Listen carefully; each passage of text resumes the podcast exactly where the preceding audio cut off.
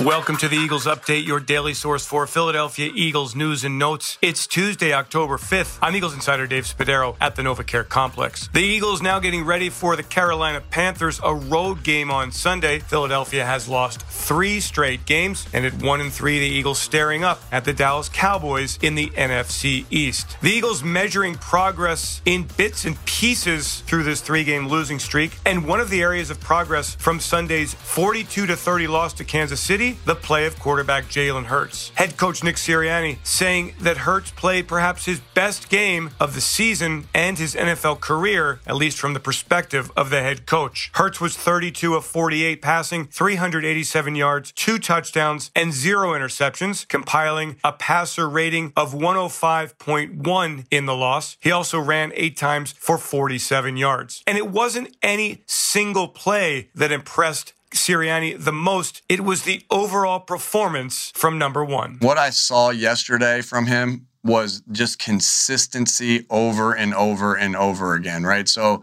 um, you know, you can see a lot of different guys go out there and make a splash play, but can they do it week in, week out? And can they do it consistently through the first, second, third, and fourth quarters?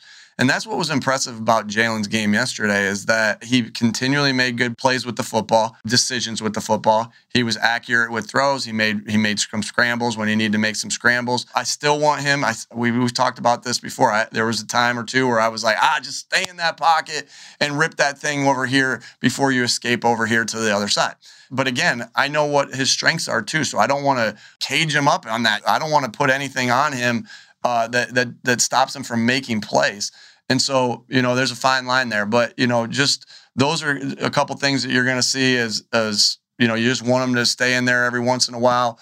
Um, and and make the play. What I'm seeing is Jalen has to run on scrambles a lot. We need to make those big plays on scrambles. And that's a product of everybody. That's a product of the tight ends, receivers, and running backs working to get open on the scramble. So I want to see more big plays uh, happen with the scrambles because Jalen's so good at escaping and, and getting out of issues. I want to see more plays happen there. And if you added up all the practices and games I've seen and preseason games I've seen him play, that was right there at the top. It's something to build on as the Eagles move forward. A quick passing, quick decision offense, get the football out of Hurts' hands quickly, and move the chains. Sirianni also saying on Monday that there is no update on the situation involving right tackle Lane Johnson, who didn't play on Sunday because of, quote, personal reasons, unquote. I'm Eagles insider Dave Spadaro. Thanks for joining me on this Eagles update. Have yourselves a great Eagles day. Fly, Eagles, fly, and go, birds.